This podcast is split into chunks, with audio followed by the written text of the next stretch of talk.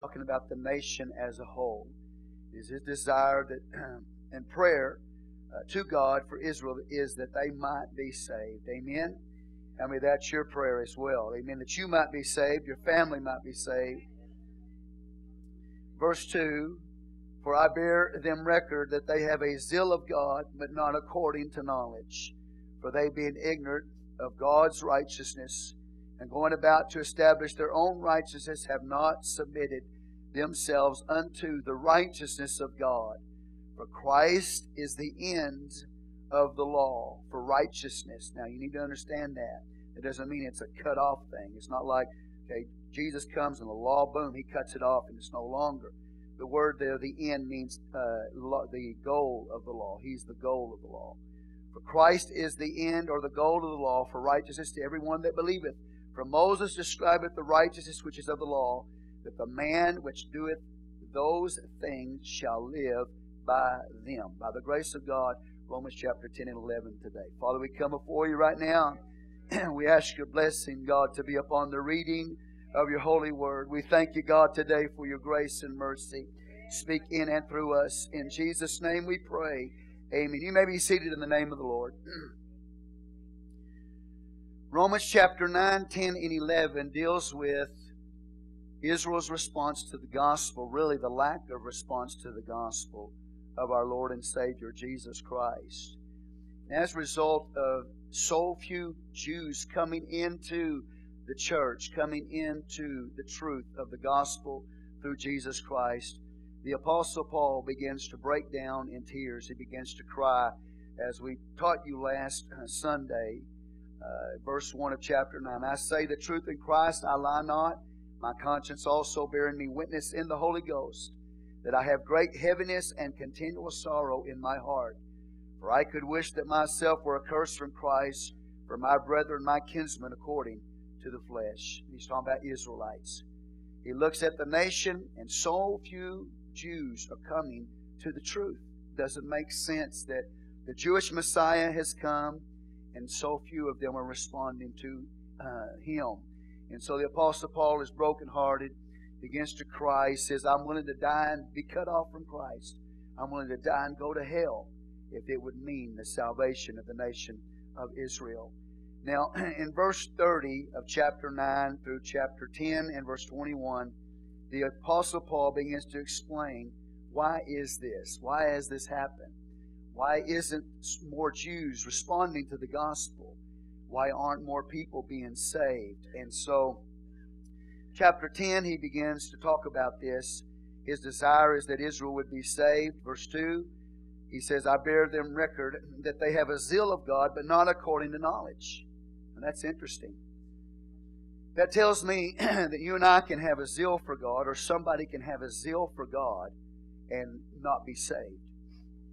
There are a lot of zealous people, a lot of zealous people for God. They're zealous for God. Uh, but some people are not saved, even though they have a zeal for God. And we see here the Apostle Paul is addressing the nation of Israel. They have a great zeal for God, but they're not saved. And the reason why they're not saved is because they haven't responded to the gospel of the Lord Jesus Christ. Paul has already talked about in Romans chapter 9 all the promises of God that God gave to the nation of Israel. All these promises that they had but they did not respond uh, to the truth when it came to them, to the gospel. They had God come in the flesh, Jesus Christ Himself. He was a Jew, but yet they rejected Him. And so they have a zeal, but their zeal for God is not according to knowledge. It's not based on the Word of God. It's just a zeal that they have. It's their own efforts and their own way to try to be saved. And so this has broken the Apostle Paul's heart. He's going to explain what the problem is, beginning with verse 3. For they, being ignorant of God's righteousness, going about to establish their own righteousness, have not submitted themselves unto the righteousness of God. So there's two ways to try to be saved. Excuse me. Paul is talking about these two ways. One is a person trying to earn their salvation trying to pay the price for their own sin. Okay? I can bring it to you so you understand. if you try to be saved by your own good works, apart from Jesus Christ, I'm not talking about good works that are produced by salvation. I'm talking about you're trying to produce salvation by your own goodness. Therefore, if you do that, if you take that approach, then you are trying to pay for your own sin. Does that make sense? And that was what was going on with the nation of Israel. They were trying to establish salvation by their own goodness, their own good works. Judaism today, apostate Judaism today, when you talk about true Jews, you're not talking about Judaism today. Judaism, is, Judaism today is a works salvation type of religion. Judaism today, they still try by their own good works to pay the price for their sin. So Judaism, as you know it today, is an apostasy. It's an apostate religion. Amen. Uh, there are true Jews, but those true Jews are the ones who responded to the gospel of our Lord and Savior Jesus Christ. So Paul's talking about uh, God's righteousness by people uh, versus people trying to obtain their own righteousness by their own good works. It means trying to pay for your sin by your good works. You can't pay for your own sin. And I can't pay for my own sin. And that's what Israel was trying to do at that day, and they're trying to do it today as far as Judaism is concerned, and so many other people as well. Now, verse uh, 4 it says, For Christ is the end of the law for righteousness to everyone that believeth. They miss the whole point. The goal of the law or the purpose of the law was to lead them to Jesus Christ. All the types and all the shadows and everything that was in the Old Testament, the law, its commandments, its, its demands upon the person, was all meant to lead you to Jesus Christ. He was the goal of the law. but they got so focused on the law itself they got so focused on the letter itself, focused on that, trying to keep it, trying to obey it. And here comes the Savior that the law talked about, and they completely missed him. Completely missed him.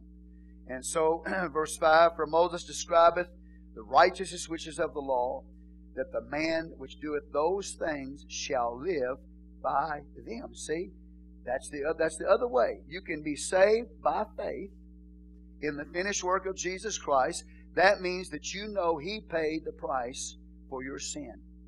Or the second one is what Paul's talking about in verse 5 that a person that is going to try to be saved by establishing their own righteousness is trying to do the works of the law.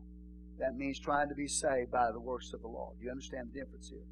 So here's the problem the problem is not with God, the problem is not with the gospel. The problem is with the individual. The problem here, particularly, is with the nation of Israel. Now look at verse 6. But the righteousness which is of faith, say faith. You're responding. You respond to the gospel.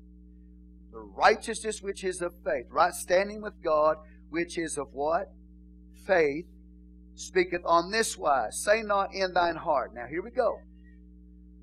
Paul is going to tell us that the gospel has come. There is an opportunity. It's already here. It's it's not lacking in any way. It's here. It's available to the Jews if they'll respond. And so he talks about this. Now you want to follow very carefully here. Verse 6.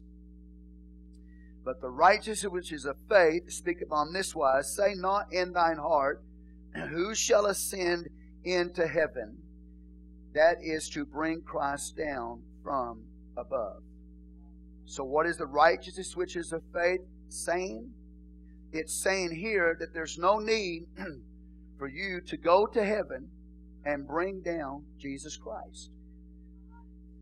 What he's saying here is that the Christ of God, the Messiah, has already come. He is God come in the flesh. The incarnation has already taken place. Is everybody with me here? So you don't need to go up to heaven and bring him down. Paul is saying he's already come.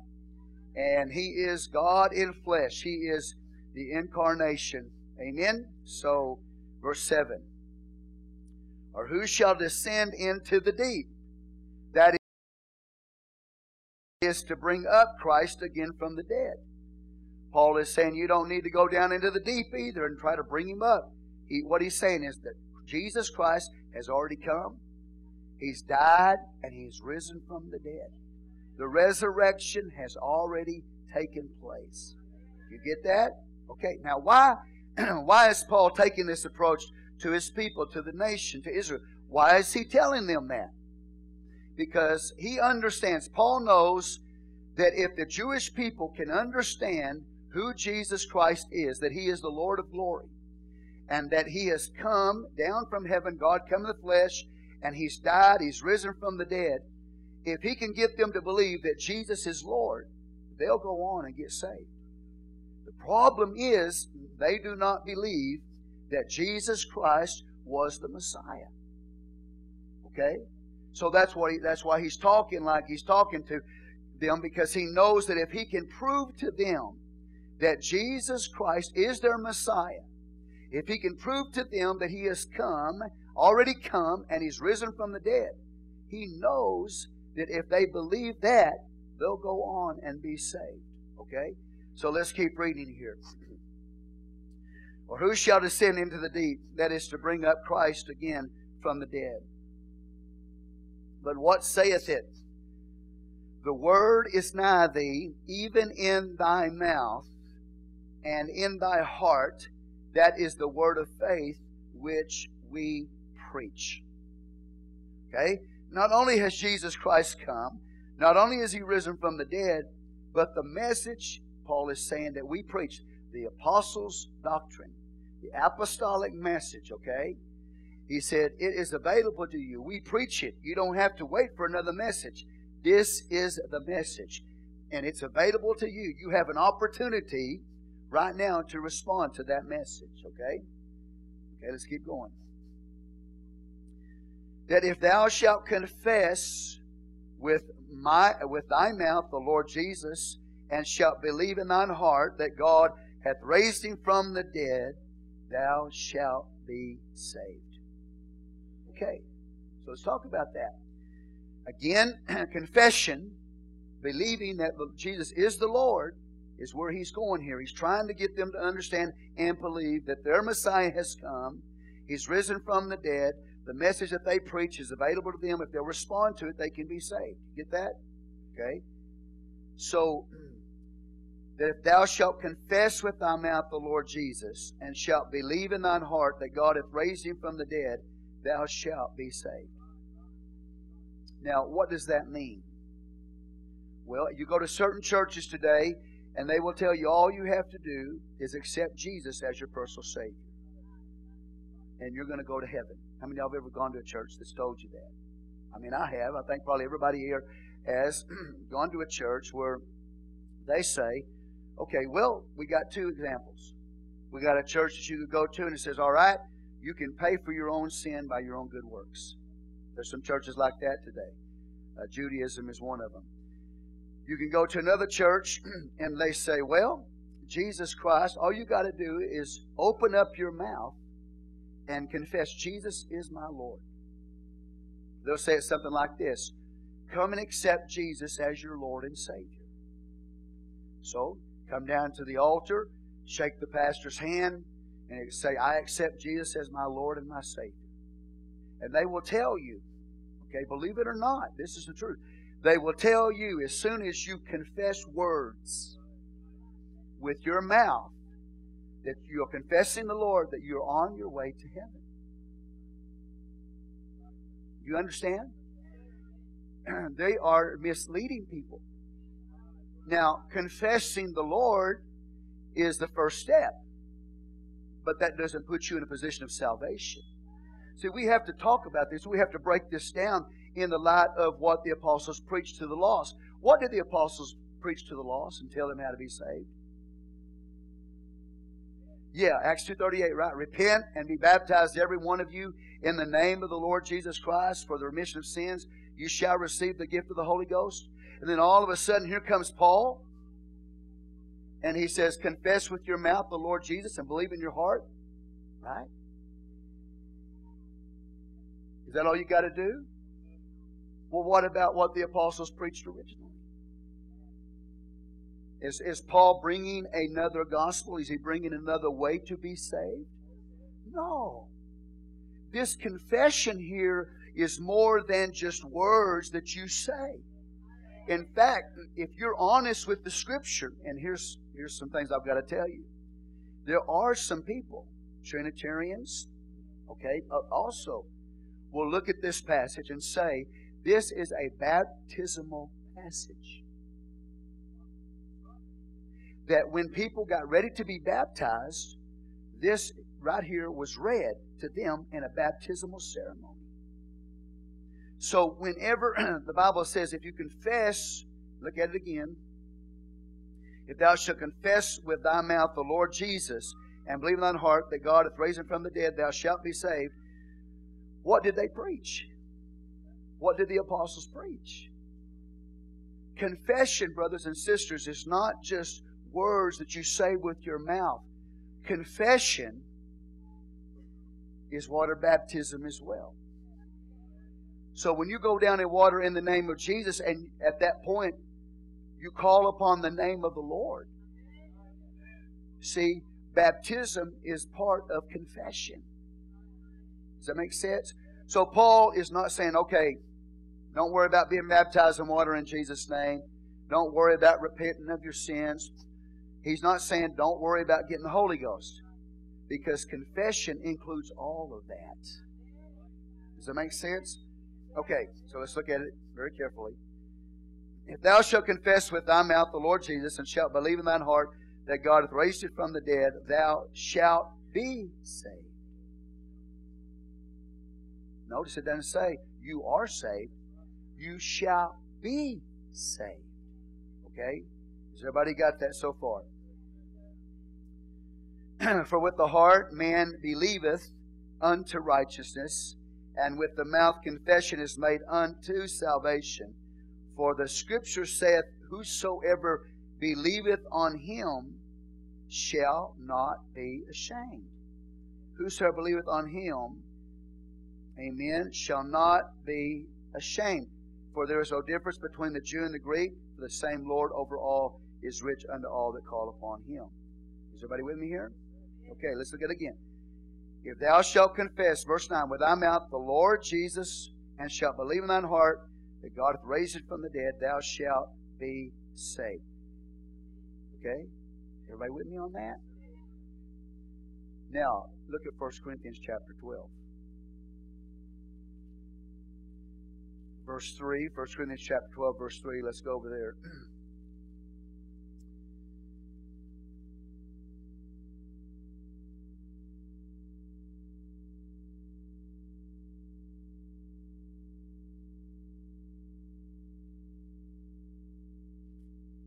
Okay, go over there real quick. 1 Corinthians chapter 12, verse 3. Look at what it says. There's no contradiction in the Word of God. Okay. Wherefore I give you to understand that no man speaking by the Spirit of God calleth Jesus accursed, and that no man can say that Jesus is what? The Lord, but by the Holy Ghost.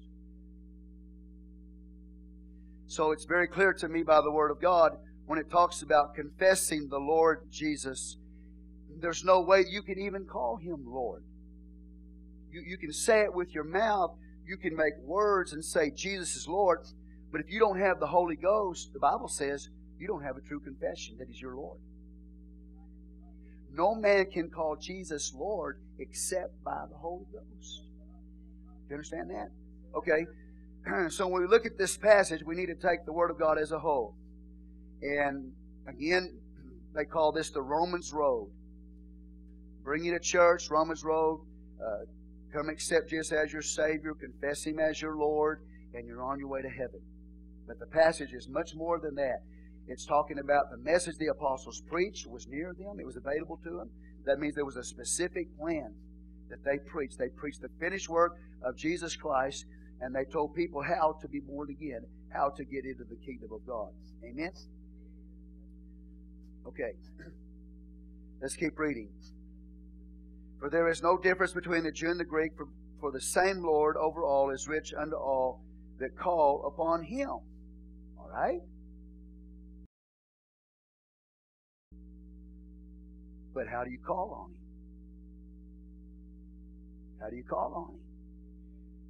For whosoever shall call upon the name of the Lord shall be saved. See, they Paul's trying to get them to understand that you've got to believe that Jesus is Yahweh that's come in salvation. That he is none other than the God of the Old Testament come in salvation. That's where he's at on this. And he's talking to them about confession. And then he's telling them now, he says, Whoever shall call upon the name of the Lord shall be saved. So did he change it in midstream? No, he says, now you got to call upon the name of the Lord. Okay, how do you call upon the name of the Lord? You just say, you stand and say, okay, Jesus, I confess you as Lord. According to the New Testament, the way that you call upon the name of the Lord is when you get water baptized in His name. You see that? All right. Verse 14 How uh, then shall they call on him whom they have not believed? And how shall they believe in him of whom they've not heard? And how shall they hear without a preacher? Amen. Paul is letting them know you can't be saved apart from Jesus Christ. He's the only way that you can be saved. You are dependent on Him for your salvation. Amen. You've got to confess it, confess Jesus is Lord with your mouth. Amen. You got to believe it in your heart. You got to call upon His name. But you don't even know how to do that. There's a how to. There's a way to do it. You don't even know how to do that without a preacher. Amen. I wouldn't even know how to do that if the apostles hadn't preached the gospel and told me how. And Paul has already declared that the gospel is near us. It's available. All you got to do is respond to it. But I got to know what that gospel is. I got to know what those apostles preached. So how then shall they call on him in whom they have not believed? And how uh, and how shall they believe in him of whom they've not heard? And how shall they hear without a preacher? Amen. See, it's, it's going to be the preacher, it's going to be the Bible way, or it's going to be man's way.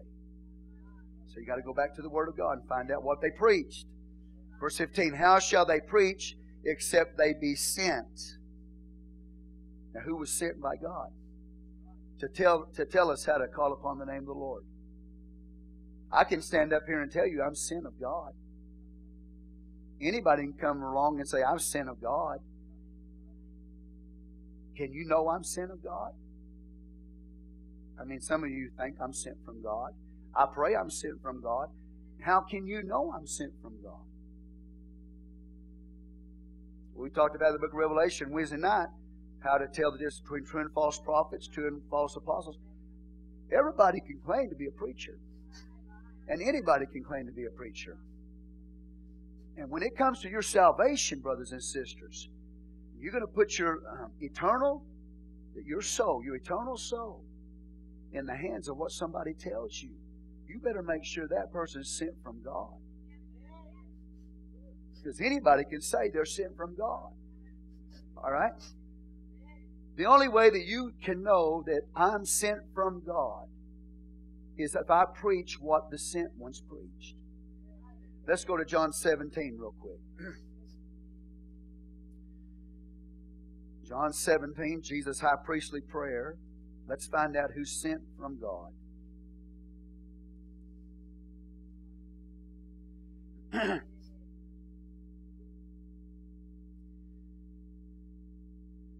All right, verse 3.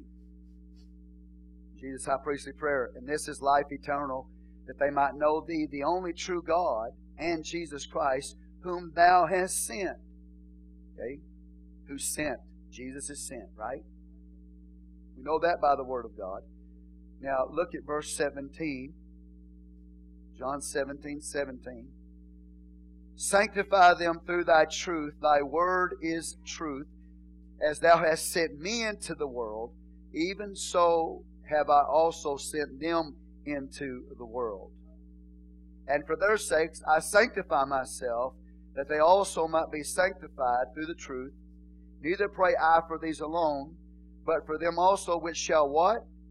believe on me through their word. So Jesus did not only pray for his disciples, he prayed for everybody that would believe on him how? Through their word. That's why Paul's saying, How are you going to believe on him?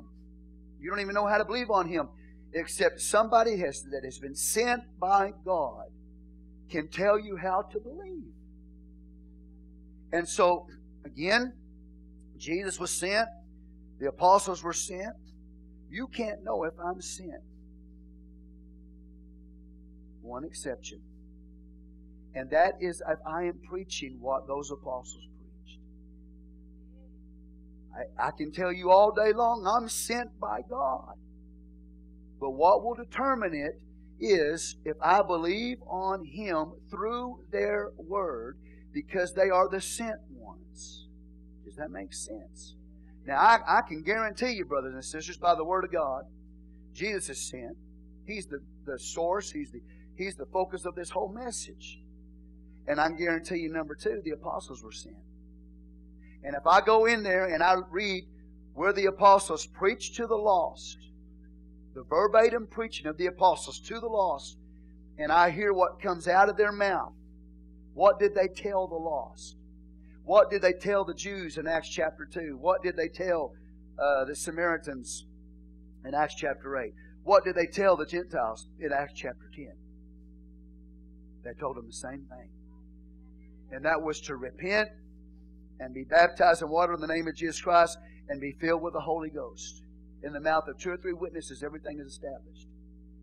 So all I have to do, if, if I'm going to try to bring somebody to a salvation knowledge of, of truly believing, not just saying words, but truly believing the gospel and believing the Lord Jesus Christ, then I have to go back and I have to listen to the preachers.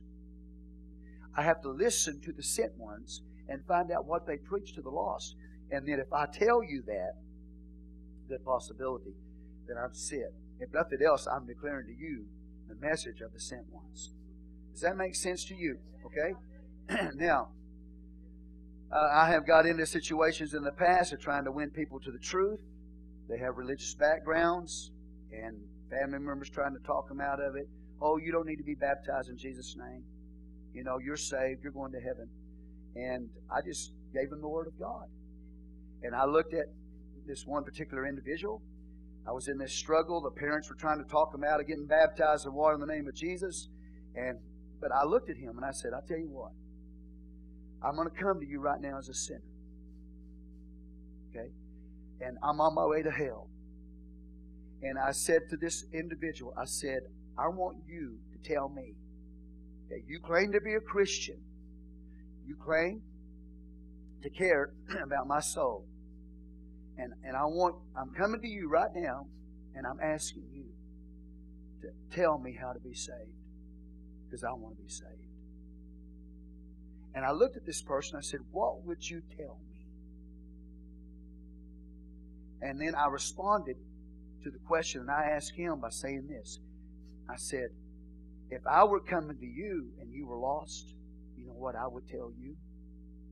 I would tell you the same things the apostles told the lost. I wouldn't make up something on the fly.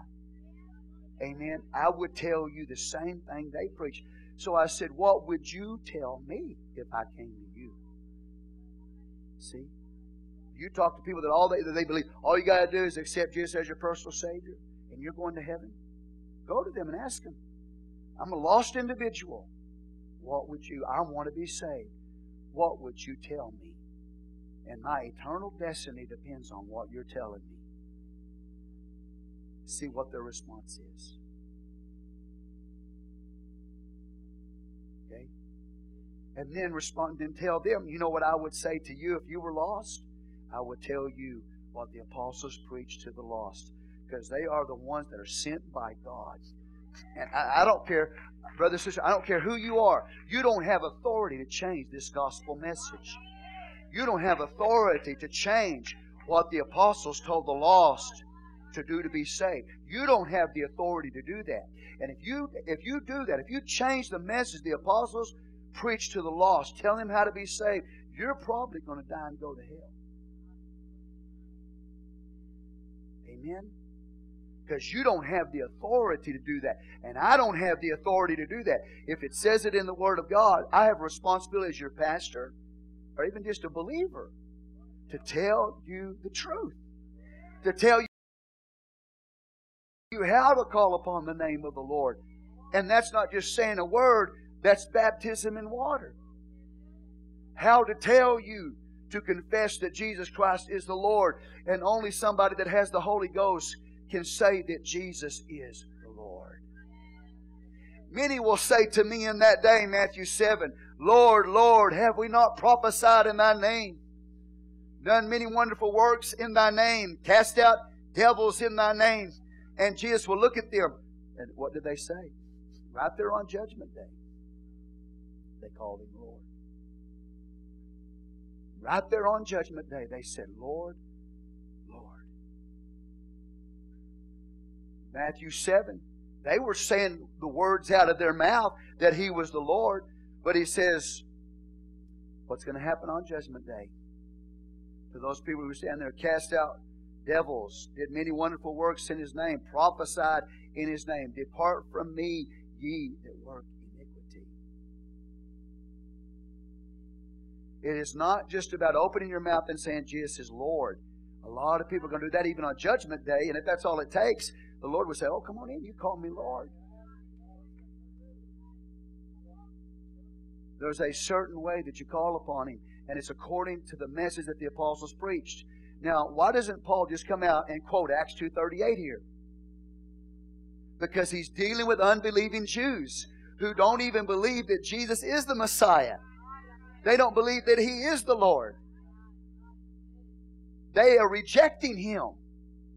So he has to bring an understanding to them, a revelation to them that Jesus Christ has already come down. The incarnation, God in the flesh, he's already come down from heaven. You don't have to go up and get him. You don't have to go in down into the deep and bring him up from the dead because he's risen from the dead. The message that they preach is near them. What message was it?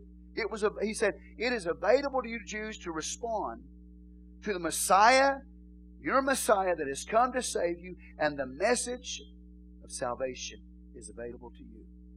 And if you'll confess them that He's the Lord, first step for Israel is to believe that He is the Lord, that He is the Messiah. When you get that, I told you when I preached the book of Acts, I said, you get that right. Anybody in that world in that day, if you could convince them that Jesus Christ was God come in the flesh, if you could convince him that he was the Lord, they would automatically get baptized in water in Jesus' name. So that's what Paul is up against. He's up against these Jews not believing that Jesus is the Lord. Is everybody with me here? So he's telling he's telling them and us that we need a preacher to know how to call on the name of the Lord. and so verse 15, how shall they preach except they be what? Sent. Who's the sent ones?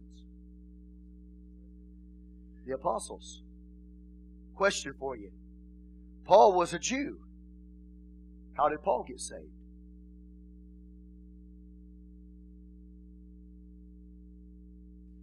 Go back to the Word of God in the book of Acts. You'll find out exactly how the Apostle Paul got saved. Now, what's this whole passage about? He said, My heart's desire in prayer is that Israel might be saved. And he said, I'm going to tell you how to do that. Well, how did Paul get saved?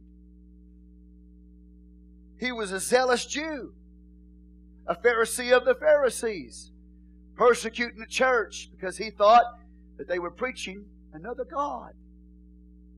Jesus, they thought he thought they were preaching another God because they declared that Jesus was the Lord. So he's persecuting them. What happened to Paul? He got struck down the road to Damascus. The light uh, from heaven came, blinded him. The glory of God blinded him, struck him down to the ground. He said, Who art thou? Lord. He didn't even know who the Lord was as a Jew.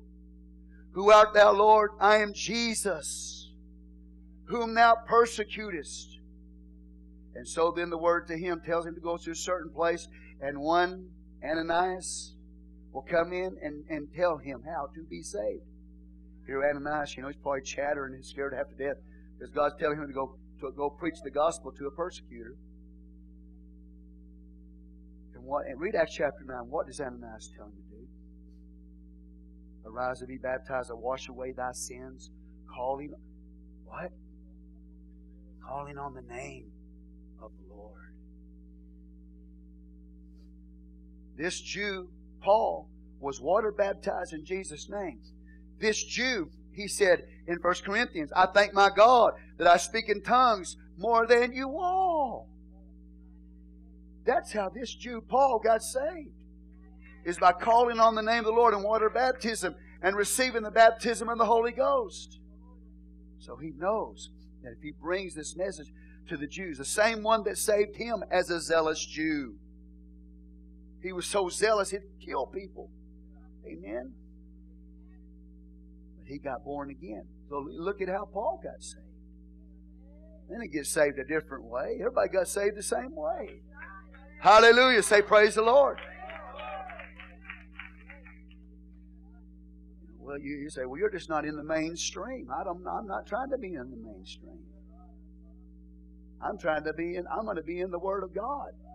Man, because my salvation depends on it, and your salvation depends on it. And and that's why I'm, I'm so thankful to have the opportunity to impart truth into Prophetess Melvis and Pastor Ngolsa and so on, other people that are going to go out and not just be a, you know saints in the church, but going to be missionaries to the world, so that they'll know if they declare who Jesus is. Who is He? He's the God Man. God come the He is the Lord who's come down from heaven, risen from the dead. He paid the price, the finished work. Amen. And they go forth and preach that and tell people if you call upon the name of the Lord, you will be saved. And they water baptize people in Jesus' name, just like Paul was. And they get the Holy Ghost just like Paul did. And they can look at those people and tell them, and you can look at those people, and I can look at those people, and I can tell you by the Word of God, at least you got born again. At least you're saved in a Bible way. Amen? Because we want to do it the Bible way, not our own way. It's man's way or God's way. That's what Paul is saying.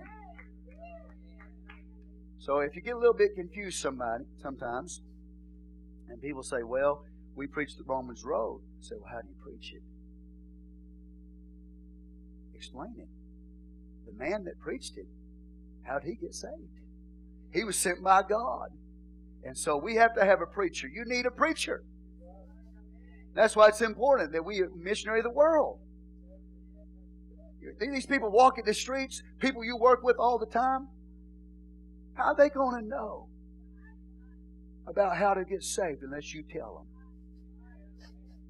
You rub shoulders with them all day long. I'm going to ask you a question. How long you been on your job? If you've been on your job for any length of time at all, Everybody in that workplace ought to know how to get saved. Everybody in that workplace, by your by the words that come out of your mouth, okay, ought to know how to get saved. And thank God if you you know you want to have a little prayer meeting with them at work, or you want to pray with them, You're going through things. Thank God for that. You know, want to share a little of the Word of God with each other. Thank God for that. But at some point, when it comes to salvation, the people that you work with, I'm asking you a question. You don't say anything to them about how to get saved. How are they going to know? And on Judgment Day, God's going to have, each one of us going to stand before the Lord and say, Why didn't you witness to that person? Why did you tell them how to be born again? Why do you tell them how to get saved? You didn't care about their soul. Say, Well, I just went there to earn, earn a paycheck. Thank God that you are, but you need to share the gospel with these people. Hallelujah. Say, Praise the Lord. It's important, man. You can go to the Old Testament and they'll find there's a dead man very near to a city, a dead man. Nobody knows what happened to the man. Who's going to be accountable for that dead man laying in the middle of the road? They would literally measure the distance from the, of that man's body to the nearest city. And they would hold that city responsible for that dead man. On Judgment Day, There's dead people all around us. And on Judgment Day, there's going to be a measurement that's made. And where that dead person on their way to a devil's hell, going to die and go to hell, I was going to say, who was the closest city to him? Who was the closest church to him?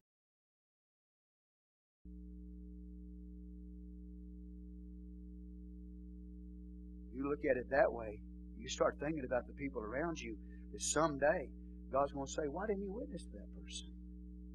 You don't care, if you and I do not care about the souls of men, I highly doubt it that you or I are going to go to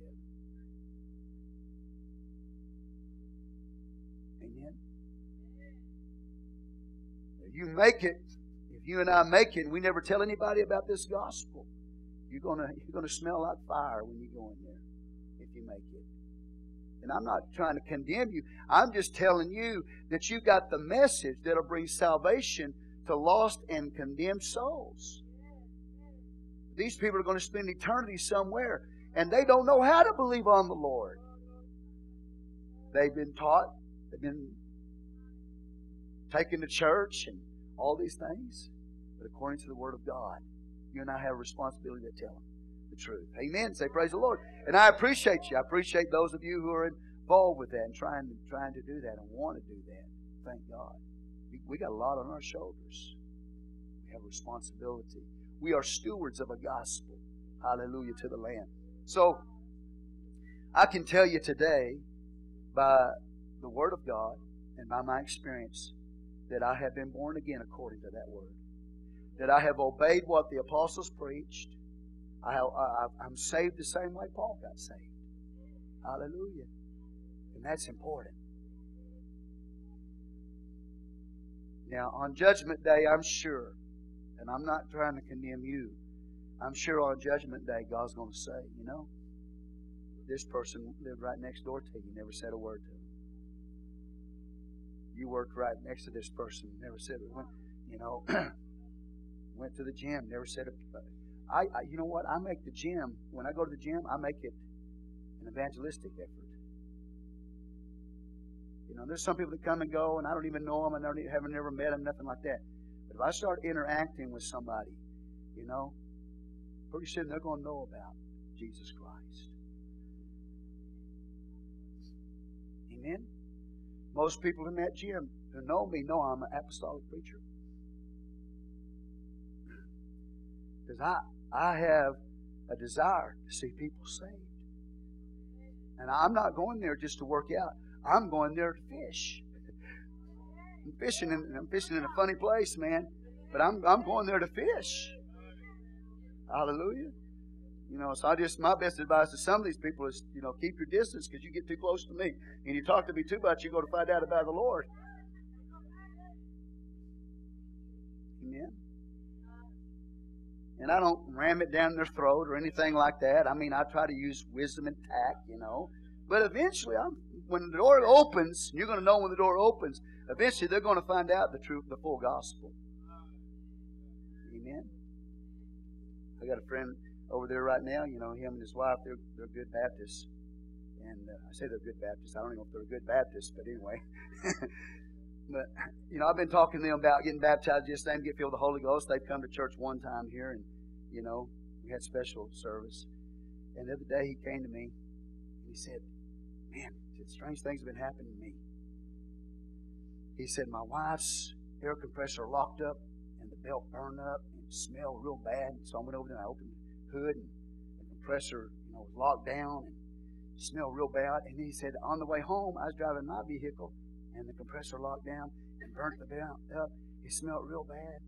And then he said, My dad's water well stopped working, and because they live near to uh, the dad, my dad's water well stopped working, and our water well stopped working. He's looking at me like I said, I wonder what's going on. I said, Well, I said, it might be that something's trying to tell you that your friend at the gym's telling you the truth. And and it might be that, you know, to have a rubber belt bust or whatever and smell bad is a lot better than having your flesh burning in hell. So I'd rather, I'd rather I get God trying to get my attention and the compressor locked down and burn up a belt than to burn forever in hell. That's what I told him. I did it in a nice way, smile on my face.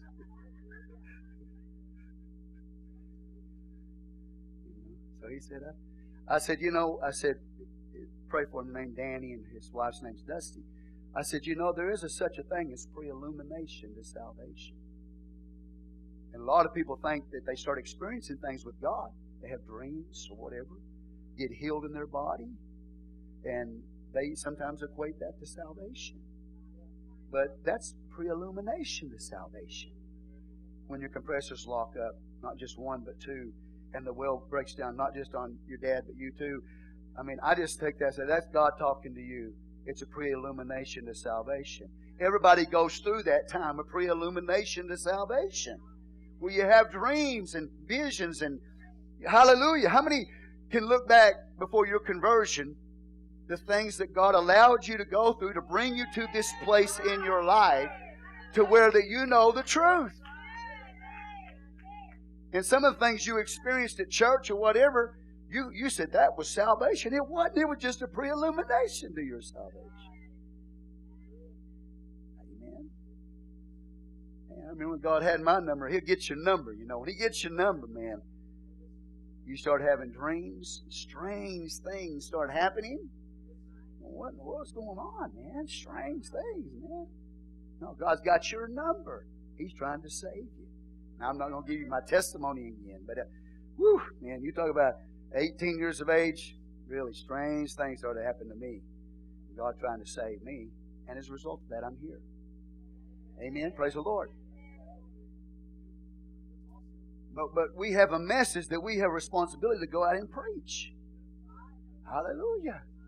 But if they reject it, it's not your problem. Their blood is not on your hands. But if you don't tell them the full gospel, their blood's on your hands on Judgment Day if they don't make it. You're judging people, Pastor. You're you're you're deciding who's going to be in heaven, who's going to be in hell. No, I'm not. God's going to do that. God's going to judge. I'm not the one who's going to let people in heaven and keep them out. God's going to do that. But I'm not going, and I can't limit the atonement. I'm not saying that everybody, you know, that's not baptized in Jesus' name is going to go to hell. I'm not saying that. I can't limit the blood atonement of Jesus Christ. But I can tell you one thing, and when I say that, that's not a compromise. That's his decision, not mine. But I know one thing I know the truth, and I've got to tell people, I've got to preach this word and preach the word that the sent ones preach, telling the lost how to be saved. If I do that, then I know, at least if they take that step and they're born again, amen, that, that that's, that's the beginning. That's what's needed. To, even get in it, to even get in it, say, Praise the Lord. How many are glad you're baptized in His name and filled with the Holy Ghost? We ought, to, we ought to be a lot more thankful than we are. Literally, thousands, hundreds of thousands of people in this area have never been born again. They get up and they go to church and they think they're, they're saved. And I pray that they are. But I can tell you what I preach will get you saved. If you'll obey it, you'll respond to it, it'll get you saved. Hallelujah. So you're judging, you know, you talk to try to be a soul winner and you're judging me. You're telling me I'm going to hell because I'm not baptizing in Jesus. I'm not telling you that. I, I'm not your judge. God is. But I am telling you the Word of God. And there is no contradiction in the Bible. Romans 10, 9 and 10 can't comp- uh, contradict Acts 2.38. Romans 10, 9 and 10 can't contradict Acts 8 and Acts 10 and Acts 19. 1 Corinthians 6, 9 through 11. It can't contradict. The Bible doesn't contradict itself. Say, Praise the Lord. So I'm thankful today for the Word of God. Not arrogant, not arrogantly. By the grace of God Almighty, He allowed me to see this truth. By the grace of God Almighty, even, even when He was showed to me, I could have said no by the grace of God Almighty, His Spirit working within me, on me, allow me to respond. To this great truth, and I thank God for it. Hallelujah. Now, okay, so having said that, you need to understand that when you get baptized in water in Jesus' name,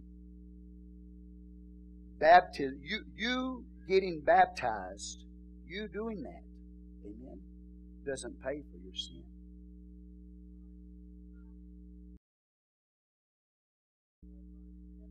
If you do that, you're going to do this to pay for your sin, you miss the whole point. You're back where the Jews are. Trying to do some good work to pay for your sin. No, baptism is because the sin has been paid for by the blood of Jesus Christ. And this is how you're getting the blood that paid for your sin applied to your life to remit it, to wash it away. And then you get filled with the Holy Ghost with the evidence of speaking with other tongues and you become a born again believer. But none of that is you paying for your own sin. Everybody awake? Okay, hallelujah. How shall they preach except they be sent? We know the apostles were sent, right? As is written, How beautiful are the feet of them which preach the gospel of peace and bring glad tidings of good things. See? The Bible's talking about their feet. It means that they're moving. They're taking it. They're preaching it. All right? There's movement here in declaring the word of God. Amen. So then what is the problem? Paul is showing that it's available to them. The gospel's available to them. Everything they need has been done. So then what is the problem? Why are not more people coming? Why are not more Jews being saved? If that's the truth. So Paul explains it.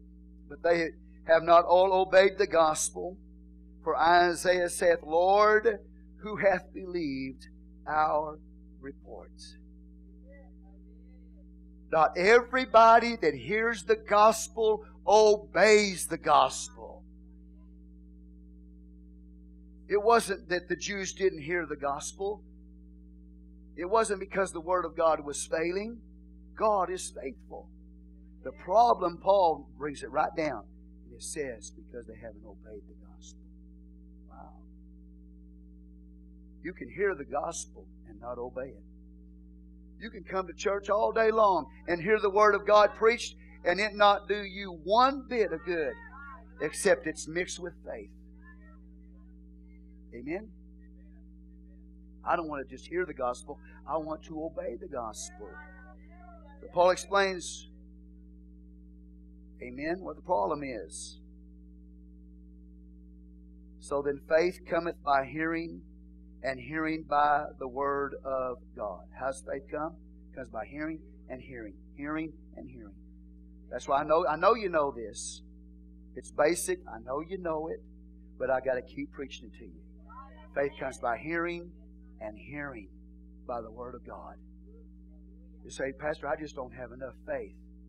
Keep coming and hearing the word of God. Hallelujah. And and by the grace of God, make sure that on a Saturday night you get enough sleep. Because if you stay up all night long and you come to church, you're not going to be able to. You won't be cognizant, whatever that is. right? Say, Praise the Lord. You know, stay watch movies all night and then come to church and complain because the pastor preaches two hours. Say amen. Well, he's boring. I don't preach you a boring message. Okay? I'm just teaching you this morning. Okay? Not preaching. You teach doctrine. You teach doctrine. Right? Man, well, you could preach it to it as well. But I'm just saying, you know, just because I'm not hanging from the chandeliers, we don't have any. But that doesn't mean there's not an anointing. God wants you to understand His Word. Everybody understand? Okay.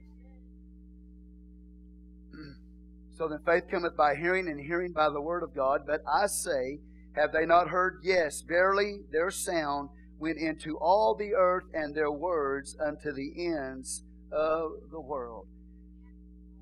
There is no excuse the apostles took their message to the world, and preached the gospel to the world. With that, so the problem wasn't that they didn't hear; they heard, they just didn't obey it. Amen. Verse 19, but I say, did not Israel know?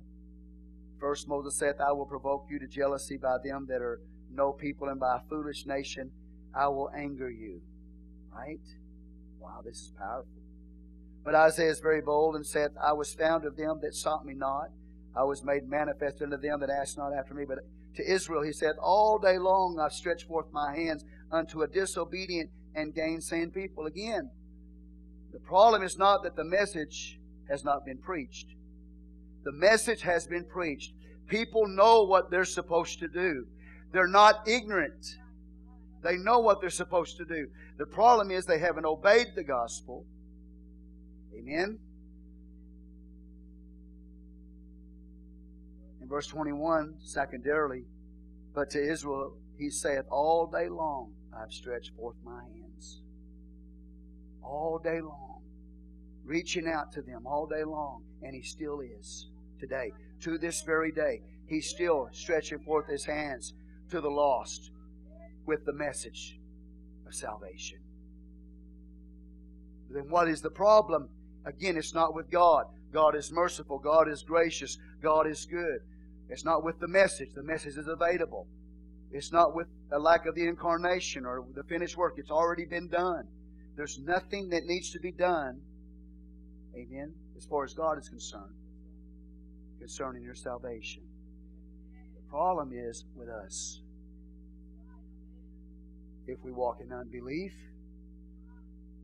amen, and if we are disobedient, Paul is showing again why are not more Jews coming in? Because of their disobedience. The Lord stretched forth his hands unto a disobedient and gainsaying people. You know what gainsaying means? It means to speak against the word that was spoken.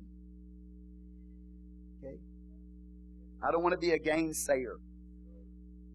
You just speak against the word that is spoken. People spend more time fighting the word of God than they just submitting to it. You just should obey it and obey it, live, live it. Amen? Instead of fighting it. What a gainsayer is, is somebody that speaks against the word that's spoken. Amen. Contradicting the truth. All right, so Paul explains then Romans chapter 10 why the Jews, verses 1 through 21, chapter 10, beginning with chapter 9, verse 30, why are the Jews in the condition that they're in today? And it is because of their unbelief. It is because of their disobedience. It is because they contradict the Word of God that's been preached to them. Amen. Is everybody clear on what that message is for salvation? All right, chapter 11. In chapter 11, the Apostle Paul, again, still dealing with the nation of Israel, is going to say that God is not finished with them. Now, that means his hands are still being stretched out to them even to this day. It was being stretched out to them in that, in that day. And yes, the good news is, even though as a nation they were rejecting it, there were many Jews that were responding. The Apostle Paul did. The, the, apostles that followed the Lord, they responded.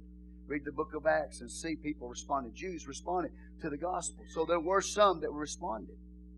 Amen. And so Paul is saying that God hath not cast away his people, verse 1. God forbid, for I am also an Israelite of the seed of Abraham of the tribe of Benjamin. Again, verse 1. I say then, hath God cast away his people? God forbid. For I am also an Israelite of the seed of Abraham of the tribe of Benjamin. God hath not cast away his people which he foreknew. What is Paul saying? God is not finished with them. God is not done with them. Now, watch this. It takes mercy to save the Gentile. Now, Paul is going to show the Jew that the same mercy that God extends to the Gentile to save them is the same kind of mercy they're going to need as well.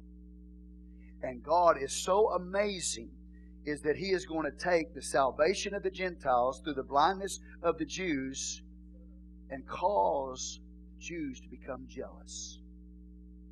when they look at the blessings that come on the Gentile people as a result of their faith and their belief in Jesus Christ, when they see those blessings come upon the Gentiles, it's going to provoke them to jealousy. So God is going to use the mercy He shows to the Gentiles and reveal to Israel that they need that same kind of mercy and provoke Israel to jealousy when they look at your life and see what God has done in your life. So God is not finished with the Jews today. Is everybody with me? And, and I know a lot of this is about Israel and everything, but we need to understand it because there's a lot of truth in it for us. Um, some people say that, well, that Jesus or God is, has replaced Israel with the church. It's called replacement theology. Okay? That is false. It is a false doctrine. God has not replaced Israel with the church. Does everybody understand that? God is not done with the nation of Israel. He is going to bring them. He's his foreknowledge. He chose by his sovereign choice and election to love that nation. He chose them to be his particular people. He hasn't changed his mind about that. The church hasn't replaced Israel. When Jesus came, died on the cross, established the church, Israel just got bigger. The Lord incorporated into his body true Israelites, put Gentiles among them. We didn't replace her, we joined them. I'm talking about true Israel. Not unbelieving natural Israel, but true Israel, the spiritual seed of God. The circle just got bigger. It didn't get smaller. Somebody understand that? Okay. All right. Amen. So he's not finished. So look at it. He says, verse 2 God hath not cast away his people, which he foreknow. Watch you not what the scripture saith of Elijah, how he maketh intercession to God against Israel, saying, Lord, they have killed thy prophets and digged down thine altars, and I am left alone, and they seek my life. But what saith the answer of God unto him? I have reserved to myself seven thousand men who have not bowed the knee to the image of Baal. So, what is God saying there? He's saying, as bad as it was in the days of Elijah, when they were killing the prophets of God, all right? As bad, as bad as it was in that day, look at it again. They killed the prophets, they dig down the altars, and Elijah said, I'm the only one left, and they seek my life. And that's pretty bad when people who claim to be the servants of God are killing the prophets of God. Amen? Tearing down the altars of God. It was so bad, but yet God is using that time in history when it was so bad, God says, even in that time, as bad as it was, when the nation was killing the prophets of God and tearing down the altars of God, He said, there was still a remnant.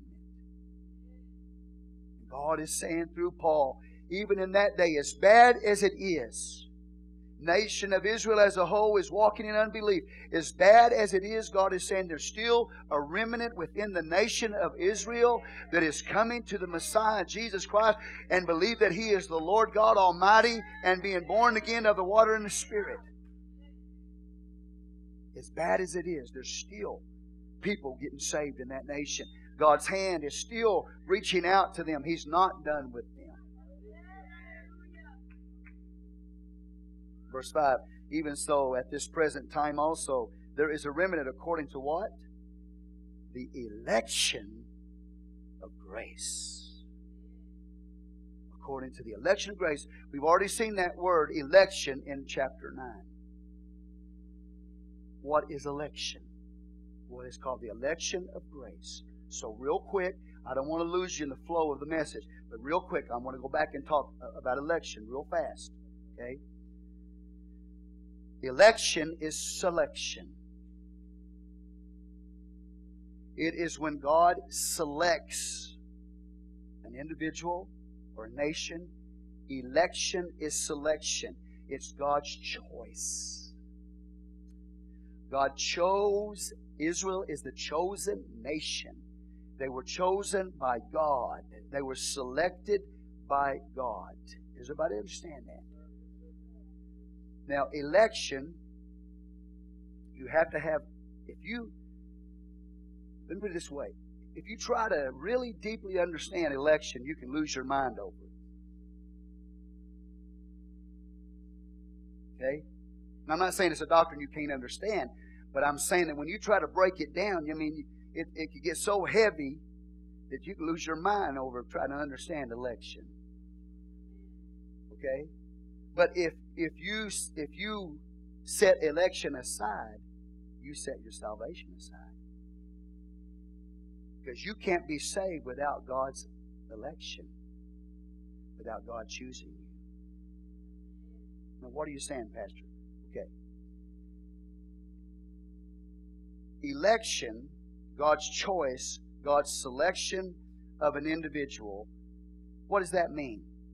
Does that mean that God, it's just not for me? It's for grandma, but it's just not for me. You know. That's a woman's religion. I mean, some people have that kind of thinking, that kind of mentality. That Christianity is a woman's religion. I'm too cool. I'm too tough. Well, it's just not for me. I gave it a try, and it, it just it works for other people, but it doesn't work for me.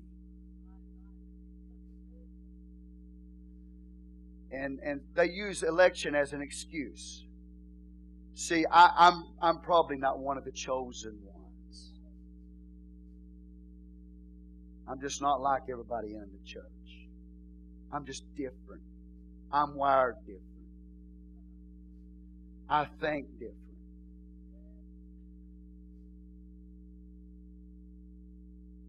And they use election like it's that, what I was saying earlier, that they look at it like, okay, God hasn't chosen me. They fail to understand election. God has chosen anybody and everybody that responds to the gospel. That's how you become a part of the elect of God.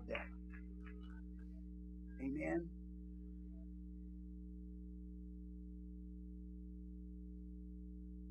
So today, brothers and sisters, the point is this if you are the non elect because you have re- refused to respond to the gospel because you are disobedient to the word of God, then God is telling you today get out of the position of non election and move into election. And that means if you choose what God chooses, you'll be saved. You choose election is God's choice. So if I choose what God chose, I'm going to be saved. He has predestined not an individual to heaven or to hell. He's predestined a church to glory.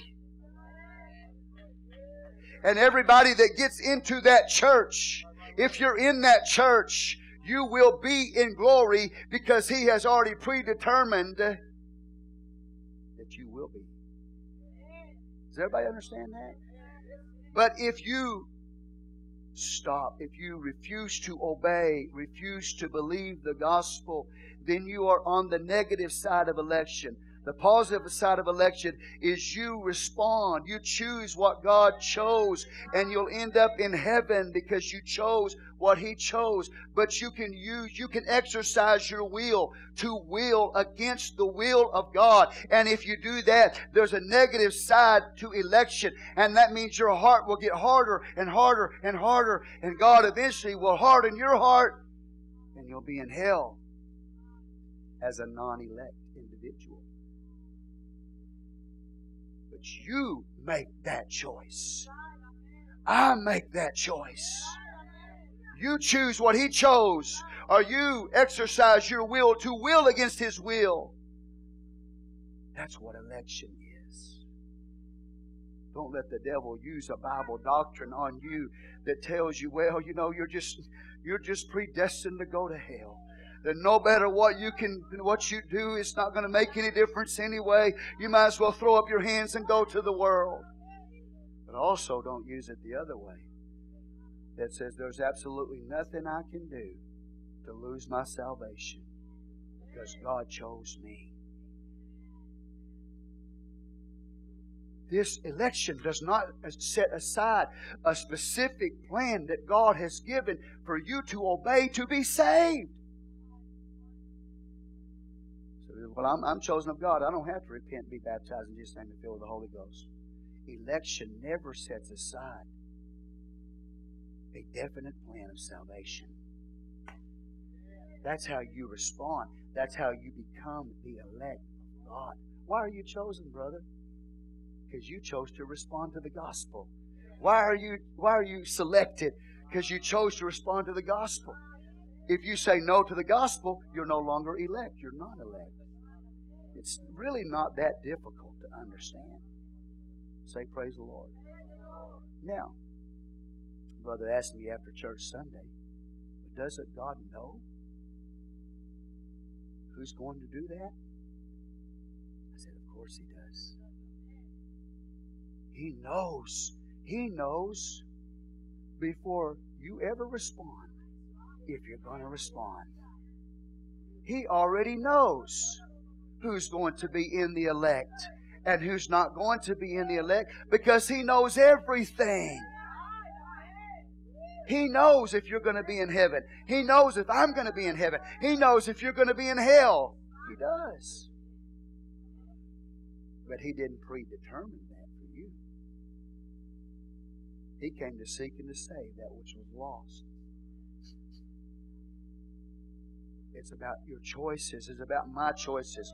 Either I'm obeying God or I'm not. I'm responding to Him or I'm not. I'm the elect of God because I chose what He chose, or I'm exercising my will to will against Him in rebellion and disobedience. And I tell you today, if you're in the camp of the non elect, get out of it and get in the camp of the elect by being born again of the water and the Spirit. I say that because I know I've, I've talked to people in the past that talk just like that. You know, I don't know if this is for me. Well, who are you? Are you an alien? You're from another planet? Oh, I just think different. Well, you better unthink. Call repent. Say, Praise the Lord. Well, that's just not my personality. Okay, well, lead me to your master. Where's your spaceship? Israel. God said to Israel, I, He said, I chose to set my love on that nation. There are some that are not true Israelites, they're natural Israelites, and they've rejected the gospel and they're going to be lost because of their rejection and because of their disobedience. God says, I haven't changed my mind. I still want to save you. God said, I haven't changed my mind. I still want to save you. God hasn't changed his mind about you. If he wanted to save you to begin with, he still wants to save you. Somebody said, Amen. God set his love on you.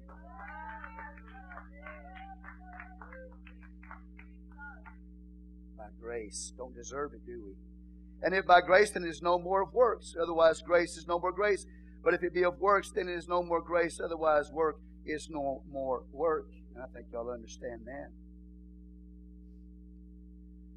What then? Israel hath not obtained that which he seeketh for, but the election have obtained it, and the rest were blinded.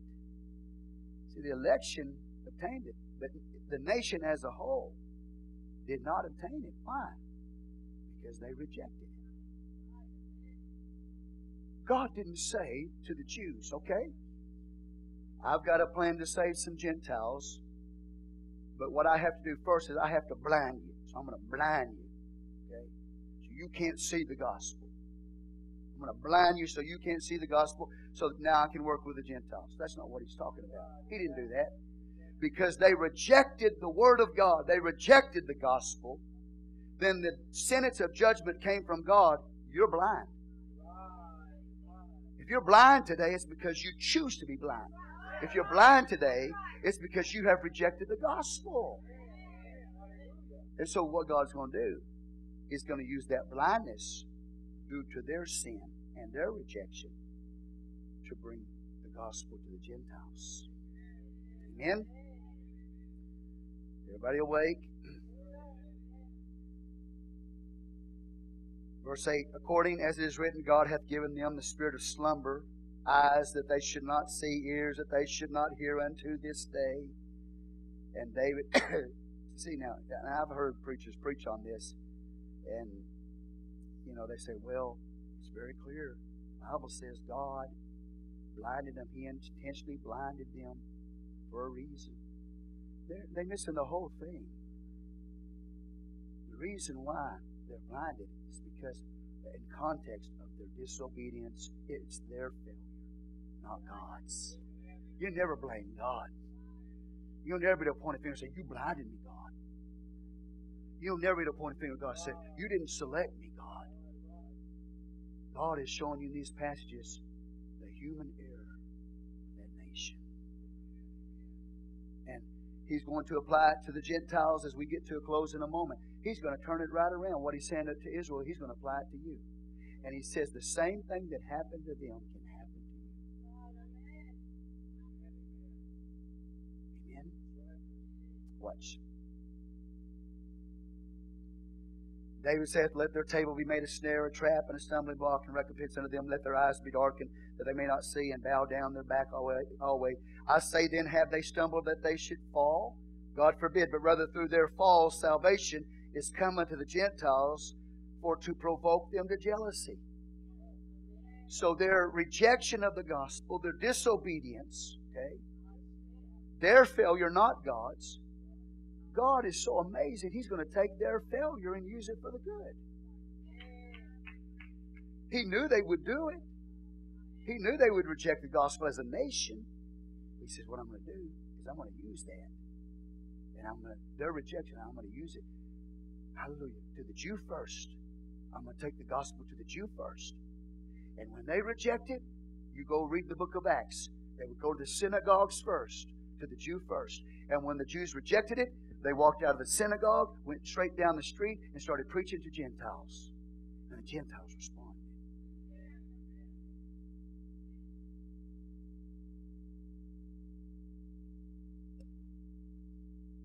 God, His wisdom is amazing.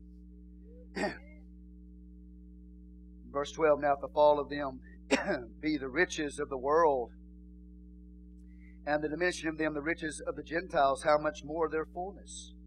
For I speak to you Gentiles, inasmuch as I am the apostle of the Gentiles, I magnify my office. I'm talking to you Gentiles right now. So he says, I'm explaining to you why there are not more Jews coming into the into the church. Their rejection of the gospel, their disobedience. But God is using that to give you Gentiles an opportunity to hear it. People that the covenants were not made to. So I've given you a chance now.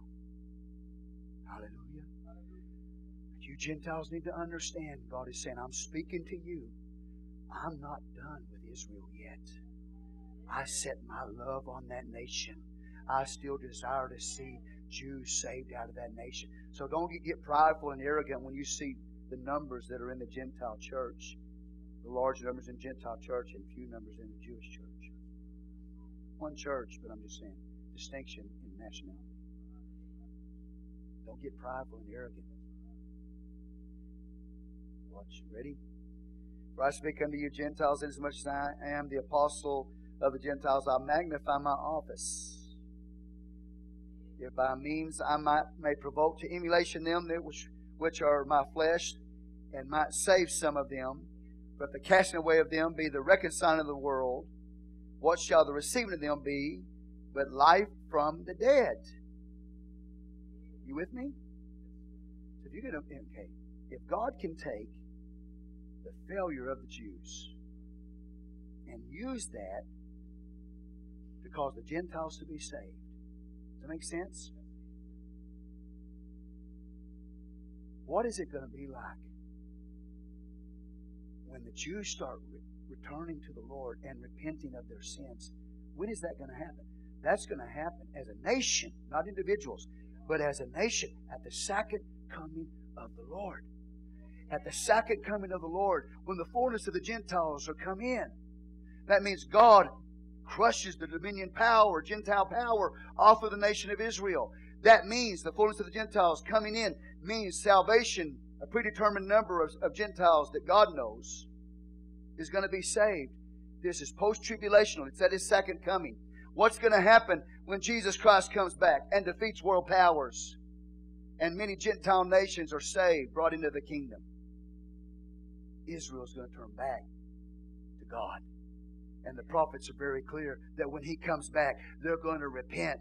They're going to see the one that they pierced standing on the mountain of Olives. And they're going to say, Where did you get these nail prints in your hands? And he will look at them. He says, I received them in the house of my friends. And the Bible says a revival will break out in the nation of Israel like it's never seen before they repent at the second coming of Jesus. So if their failure means the salvation of the Gentiles, what does their restoration mean? But resurrection from the dead. It's going to be like a resurrection from the dead. Hallelujah. Give God praise in this house. And so then he begins to talk about this olive tree.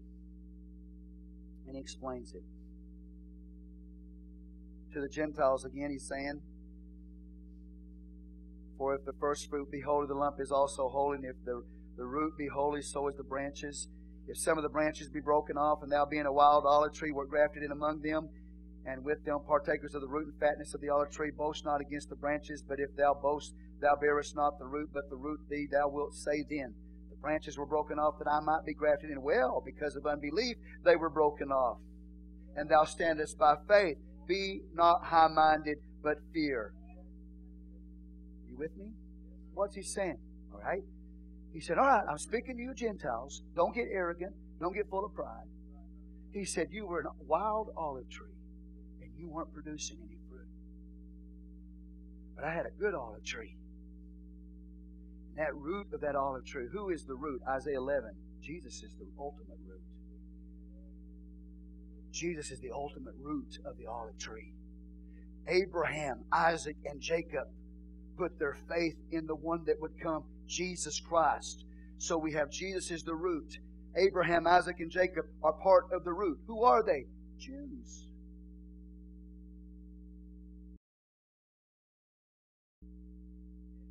that olive tree of true spiritual Israel. It grew, it grew. The nation of Israel, it grew from a root. They, they walked out of Egypt. It grew, it grew, it grew. It kept growing, it kept growing all the way up to the time of Jesus. That olive tree grew. But in that olive tree, there were some olive branches, natural Israel, that didn't believe the Messiah when he came. And so the Bible says those unbelieving Jews, natural Israelites, were cut off out of the tree. And God took the old wild olive, you and I, out of that world, put it in the olive tree whose root is Christ and Abraham and Isaac and Jacob, true descendants, true people of faith. Put you Gentiles into that cut off branch, splashed you into that tree and all of a sudden, that's the sap from the root of that good olive tree begin to flow into your, your branch. The sap, the Spirit of God, of Jesus Christ begin to flow into your life. And all of a sudden, that wild olive branch begin to produce true spiritual fruit unto God. So God says, I've grafted you into Israel, the true olive tree of God. And the ones that were in natural Israel that didn't believe, he said, I cut them off and I, I put them over here. but I put you into that tree. So don't boast. Don't brag. Hallelujah. God grafted you in to the blessings of Abraham. You are the seed of Abraham. Even at this point right now, and I do believe it's accurate, but I still have a hard time calling you Israel. I still have a little hard time doing that. But I can call you the seed of Abraham. Hallelujah. Why? Because you believe like Abraham believed. Abraham put his faith in the Messiah, the root of that tree. Are you here? But I still call you the, the Israel of God now, not in the sense of replacement theology, but all true Israelites born again, walking in faith, embracing the gospel of our Lord and Savior Jesus Christ are in that true spiritual olive tree. But I want you to understand that I don't believe it's just Abraham, Isaac, and Jacob that are the roots of that tree. I believe that Jesus Christ is the root of this tree. And because we're connected to Him, we're producing spiritual fruit. If you don't believe in Him, then you're cut off. You're just a natural branch, you're cut off. Amen. But don't brag, don't boast. Because if God was able to do that for you and for me, we will. How many y'all know you were wild? Still are, some of you. Some of us still are wild. The only good in us is because the Spirit of God flowing. Because we're connected to the root, Christ Jesus. And the promises that He made to Abraham, God made to Abraham, Isaac, and Jacob. Hallelujah to the Lamb. So don't start bragging saying, well, we replaced Israel. God's done with them. He's through with them. Don't get an anti Semitic spirit. Say, well, they crucified the Lord. They deserve to die. According to the Word of God, the world crucified him. Pilate and the Gentiles and Israel. Every one of us nailed him to that tree. That anti Semitic spirit, that attitude, well, they crucified the Christ of God so we can kill him if we want to, was what drove Nazism. It's what drove Adolf Hitler. They crucified Jesus, they deserved to die. God's done with Paul said, I'm speaking to you Gentiles. Don't you boast. Don't you brag. It was by the mercy and grace of God. God chose to put His love on you, and He grafted you in to their awesome blessings and promises. You need to thank God that it's an election by grace. And if He saved you by His mercy, by His sovereign choice, amen? Even when you didn't deserve it.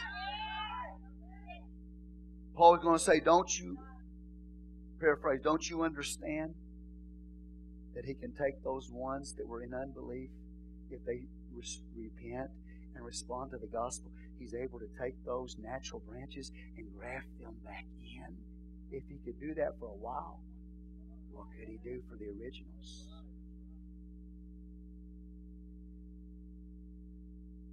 Say, Praise the Lord.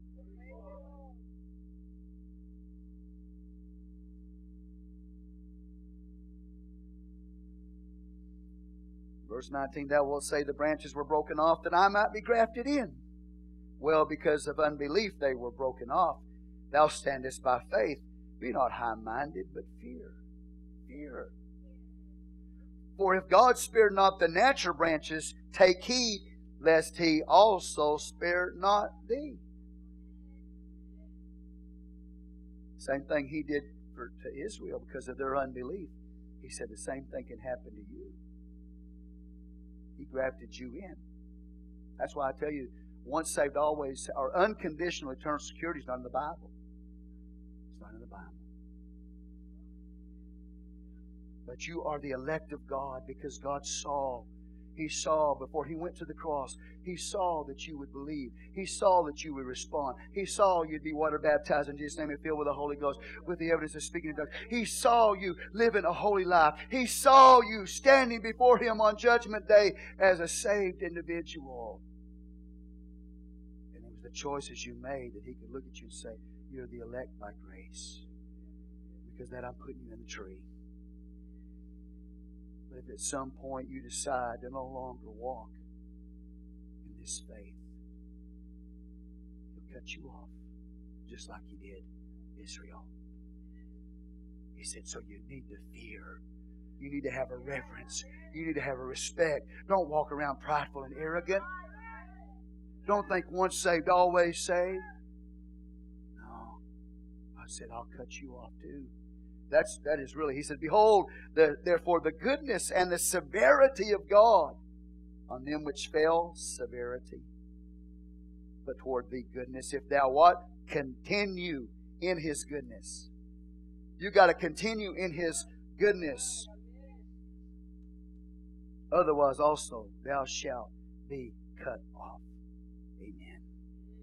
Got to continue in his goodness. How many want to continue in his goodness? That means you got a choice. And they also, if they abide not still in unbelief, shall be grafted in, for God is able to graft them in again. For if thou wert cut out of an olive tree which is wild by nature, and wert grafted contrary to nature into a good olive tree, how much more shall these which be the natural branches be grafted into their own olive tree? For I would not, brethren, that, that you should be ignorant of this mystery, lest you should be wise in your own conceits. The blindness in part has happened to Israel until the fullness of the Gentiles become in. Notice he didn't say total blindness. He said blindness in part. Only part were blinded. Only part of them rejected. And he said, Blindness in part is upon Israel until the fullness of the Gentiles come in. The word fullness means a predetermined number of Gentiles that will be saved. That means God hasn't predetermined that number, but there is a predetermined number. He know what I mean by that. He knows who's going to be saved in that number. When the fullness of the Gentiles become in, what's he going to do? He's going to begin to deal with the nation of Israel again. Individuals today of Israel still can be saved, but the nation as a whole, when the Gentiles come in at the post tribulational rapture of the church, Gentiles coming in, Gentiles saved at the second coming of the Lord, and He comes and defeats Gentile world powers off of the nation. Read Ezekiel 38. Look at the response of the Jews when he comes back in great glory and power and defeats the Russian armies are on the mountains of Israel. Their response of repentance as a nation. Read Zechariah 12, 13, and 14. Look at the response when he comes and stands on the Mount of Olives and they see him, the one that was crucified. Look at their response as they repent and cry out to him as he comes. The fullness of the Gentiles is not the pre tribulation rapture of the church. The fullness of the Gentiles is when he comes back at the end of the tribulation period.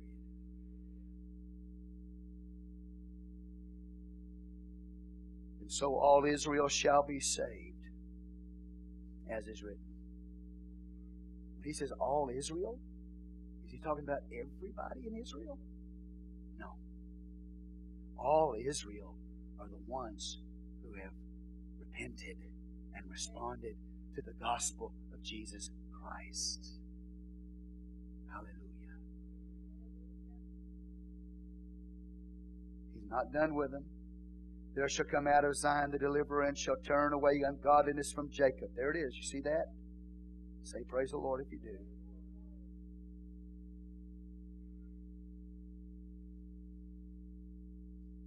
For this is my covenant unto them which I shall take I shall take away their sins. Because of their failure to believe, grace came to the Gentiles. At his second coming, his grace is going to come to them. You see this?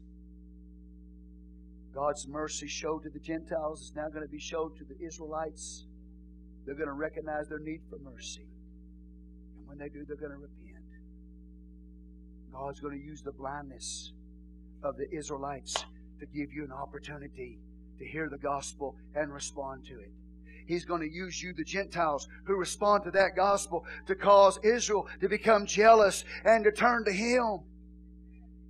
All by mercy, all by grace.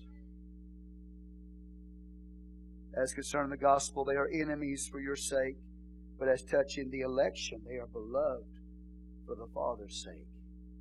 For the gifts and callings of God are without repentance. He doesn't change his mind. For as ye in times past have not believed God, yet have now obtained mercy through their unbelief, even so have these also now not believed, that through your mercy they also may obtain mercy. For God hath concluded them all in unbelief, that he might have mercy upon all. I told you as I come to a close, in chapter 9, the beginning of that chapter, the Apostle Paul looked at the nation of Israel and he broke down in tears. He started crying in continual pain and sorrow over the fact that as he looked out at a nation that had received all the promises of God, so few of them were being saved. He goes on and explains that all of Israel is not Israel. Only true spiritual Israel, those that have faith, are the Israel of God in that chapter 9 in chapter 9, verse 30 through chapter 10 and verse 21, he explains the gospel is available to them, but the problem was their unbelief. Why are they not coming in? The problem was with their unbelief. The problem was with their disobedience. In chapter 11, he says, But let me show you, I'm not done yet with the nation of Israel. I still have set my love on them as a nation. I want to save them. And if they'll repent and respond to the gospel, they can be saved that man that started out crying ended up rejoicing.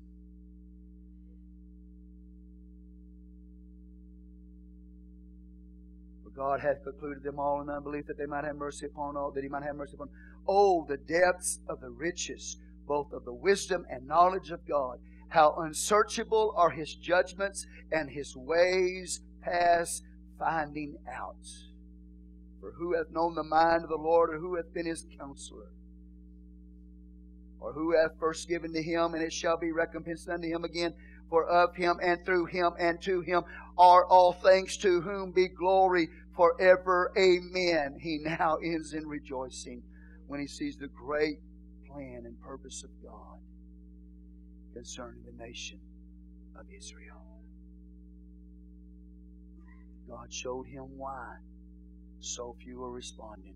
But God showed him in the end this huge company of Jewish believers, Messianic Jews, coming into the kingdom of our Lord and Savior Jesus Christ. And as I close, when you look at Revelation chapter 12, you see a woman there with a crown of 12 stars on her head. She's clothed with the sun, and the moon under her feet. She's heavy with child. Who is that woman? That's Israel. But it's not just natural Israel. She's clothed with 12 stars. She's an apostolic believer. Clothed with the sun. That woman is believing Israel. That's the church who have obeyed the gospel 12 stars, the 12 apostles of the Lamb.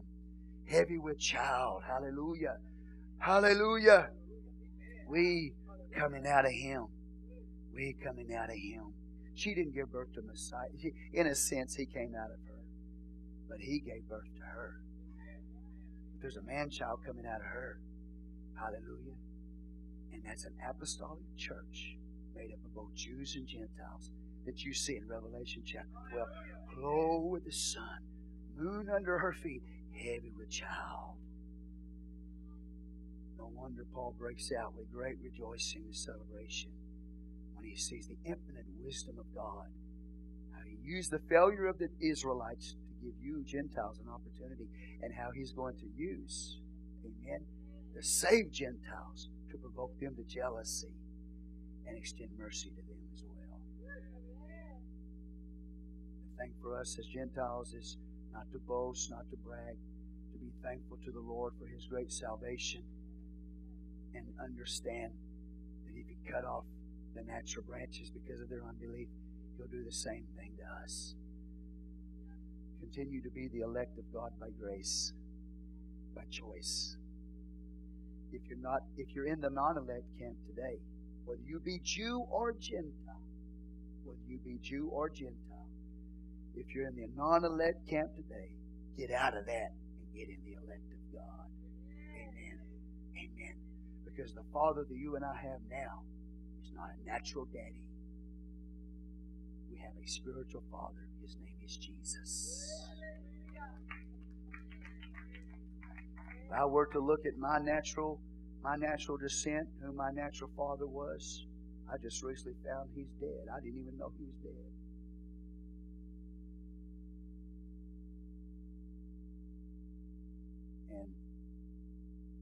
Worse than that, I found out my dad, natural dad, died in a prison cell.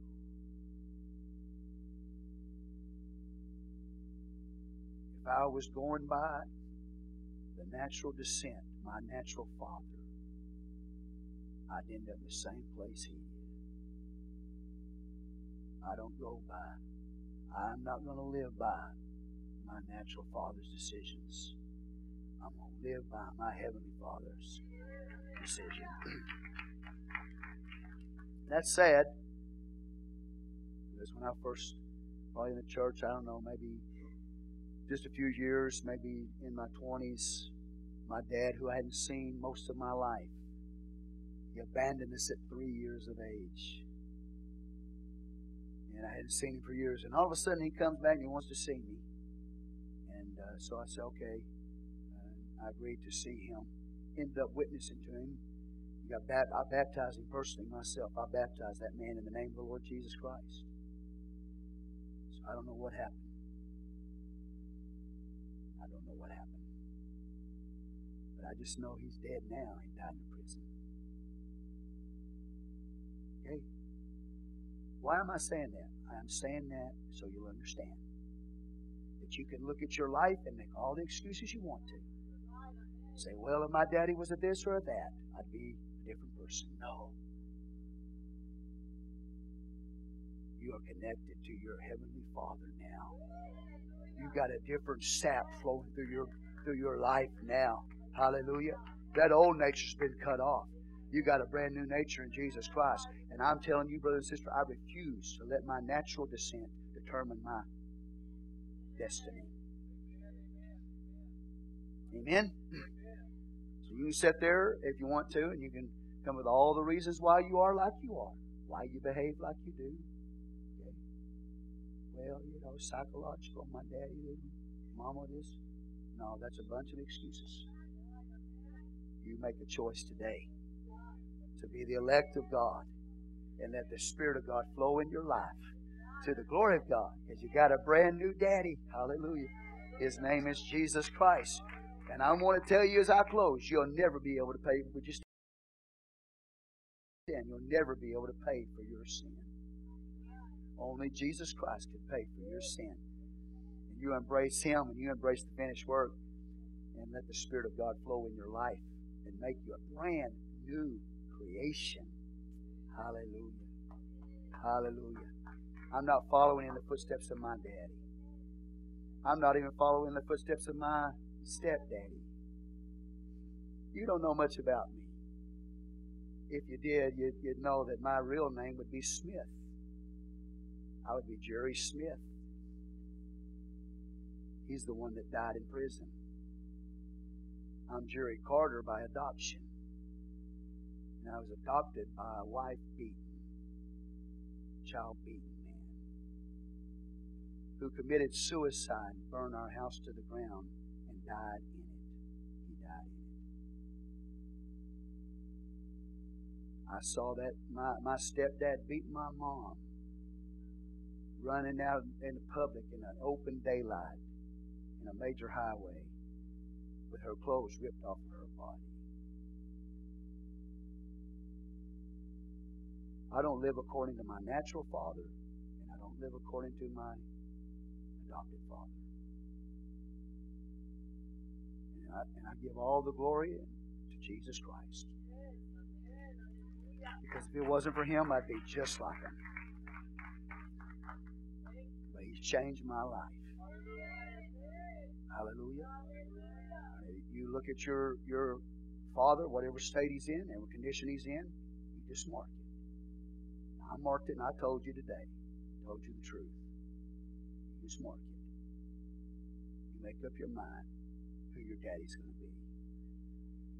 You live by his word, by his spirit, and not theirs. Because if you follow in their footsteps, you're going to end up following that same old generational pattern of curse, tendencies that are there.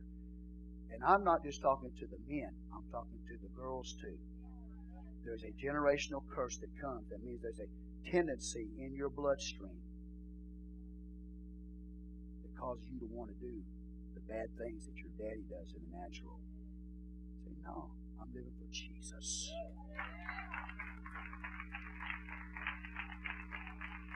Hallelujah. Say praise the Lord. I mean, you know, you see you see little Johnny running around and he don't just look like his daddy physically he acts like his daddy. A lot of people don't understand it. That natural generation also has something to do with the soul of that little kid. I can look at some kids and know exactly who they belong to. Not just because they have the physical features, because of the, the attitude they got. Amen. Praise the Lord. Some some habits are learned. Some are learned habits. Some are inherited. You take little Johnny, his first day in school, is he flipping people off?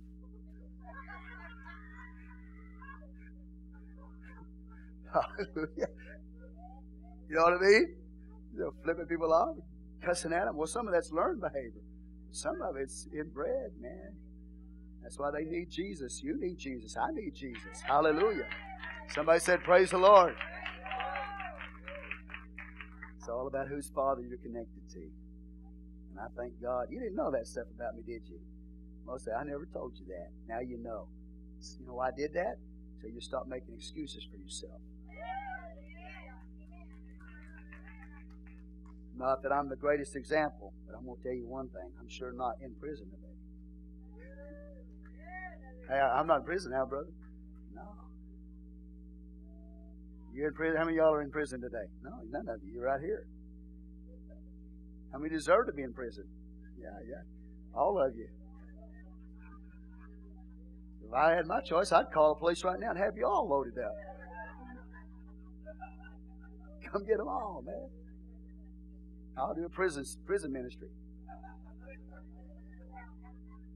Amen. Nah, nah, it's it's what you do with it. It's what you do with this gospel. It's what you do with this word that is preached to you. Hallelujah. We all got a choice, brothers and sisters, either to be a failure or to be a winner.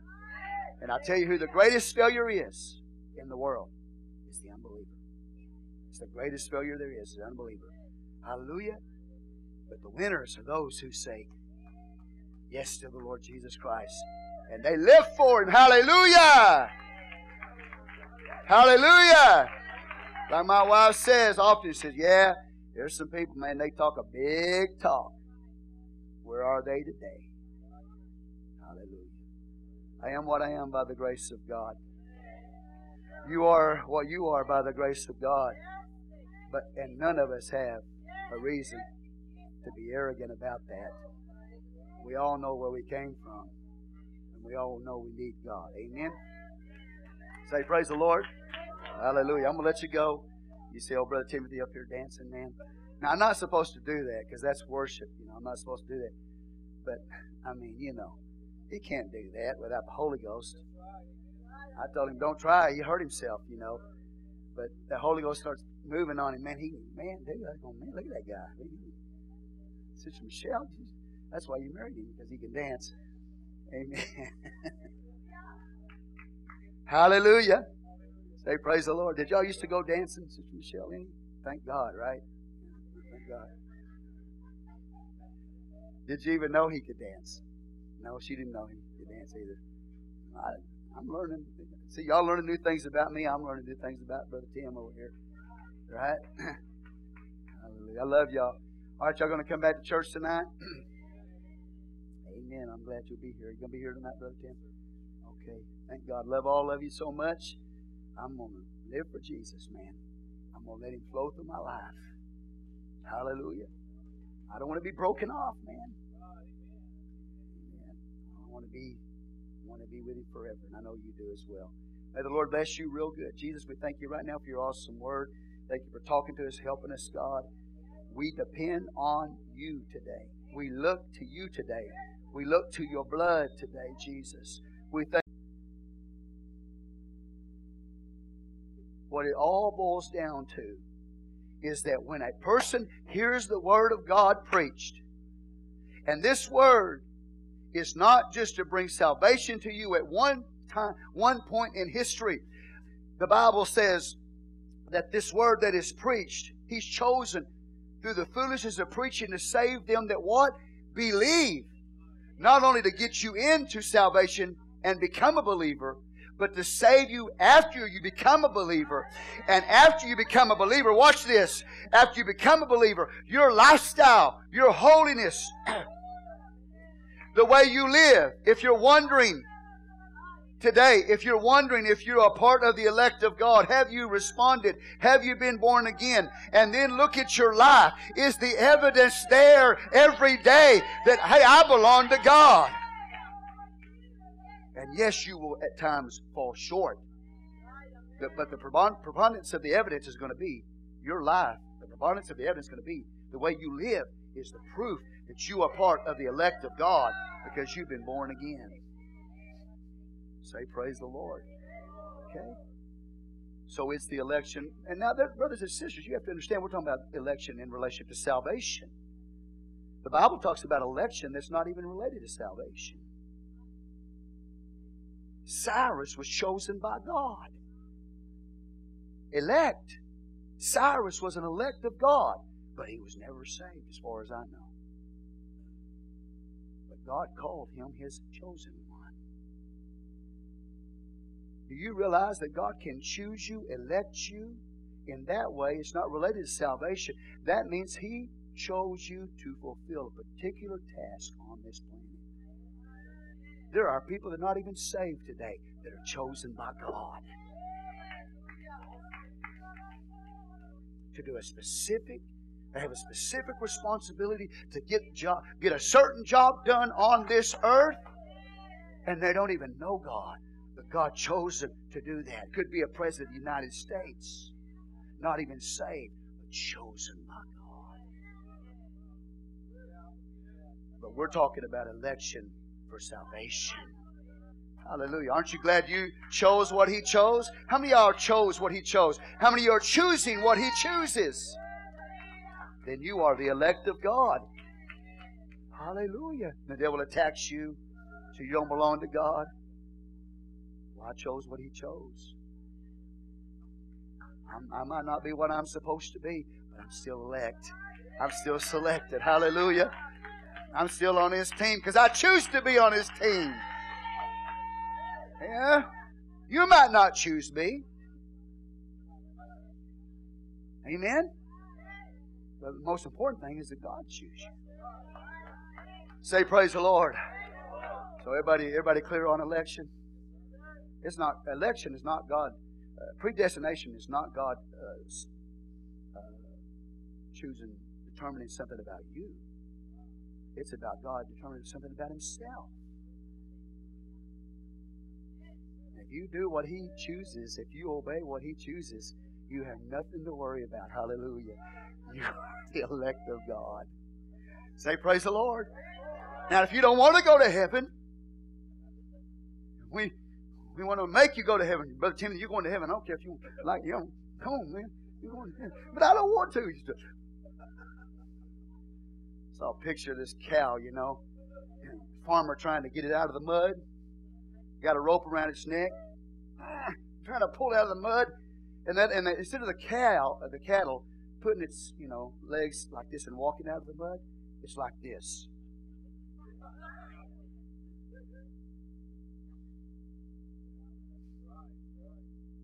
There's some of you just like that. I preach the Word of God to you, and all you have to do is respond. Just put one leg in front of the other, walk out of the mud, and you just sit there. That's gainsayer. I ain't having it. You can't make me. God's not going to make you go to heaven. And God's not going to make you go to hell. You choose to be in heaven or you choose to go to hell. Somebody say, well, God is so mean that He would put people in hell. Ultimately, God doesn't put people in hell. The person puts themselves in hell by the choices that they make. Get rid of that demonic spirit and that rebellious attitude that says, well, I just don't think like that. I'm wired different. You better shake yourself and get out of the position of non-election and walk in the position of election. You got a choice. Well, this happened to me, Pastor, and that happened to me. Shut up and repent and get on fire for Jesus Christ. Stop making excuses for yourself. How many of y'all want to be chosen by God? They that are with Him are called. Many are called, but few are chosen. Revelation says they that are with Him are called, chosen, and faithful. A lot of people are called, but few are chosen. And how much less are faithful to the kingdom of God? Hallelujah. But if you live for Jesus Christ and you're faithful, like Sister Christina says, service after service, year after year, year after year, no matter what you go through, we can look out there and we can see you're still a part of the body of Christ. At least right now, there's evidence I'm the elect. At least right now, there's evidence that I am the chosen one. But I can choose to step out of that. And if I do, God's saying, No, get back where you belong. Get back where you belong. He does know. He does know who's going to be saved and who's going to be lost. He knows all things. But that doesn't mean He predetermined it concerning you. Hallelujah. Say amen. Okay, let's go on a little bit further. So, what's God saying about Israel? God's saying is how how can I reject them as a, he's talking about as a nation, as a nation. How can God say, he said, I haven't cast my people away. How can I throw them away? The nation. Just be done with them. Because God says, in my foreknowledge, they were elected according to grace. God saying, I chose them when they were unlovable. I chose them when they were the fewest of the fewest in number among the nations. God said, I chose to put my love on them. I'm not done with them. God, by His choice, chose to put His love on you. Hallelujah.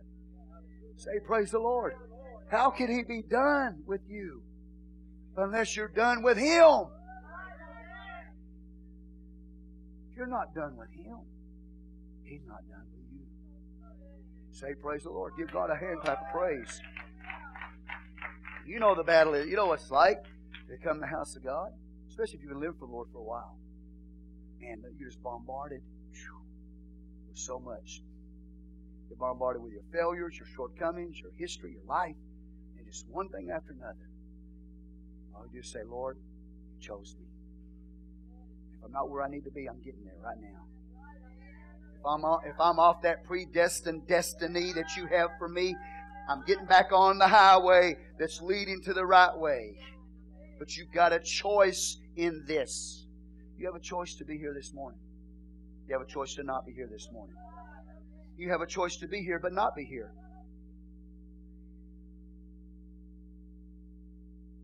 That means you're here bodily, but your mind's not here. Your spirit's not here. Your heart's not here. Say, Praise the Lord. Me too. Me too. Me too. I'm here by choice. I think you, some of you think, I'm making him. No, you ain't making me. You can't make me. I'm here by choice. I'm, a pa- I'm preaching to you by choice. I'm a pastor by choice. I'm a servant of God by choice. I'm a saint by choice. I choose to be a Christian. Say amen. How many y'all choose to be a Christian? Hello, elect of God by grace. You can't stand before God on Judgment Day and say, Well, you didn't choose me. Oh, yes, I did. I chose you from before the foundation of the world to be saved, but you didn't want to. So, because of that,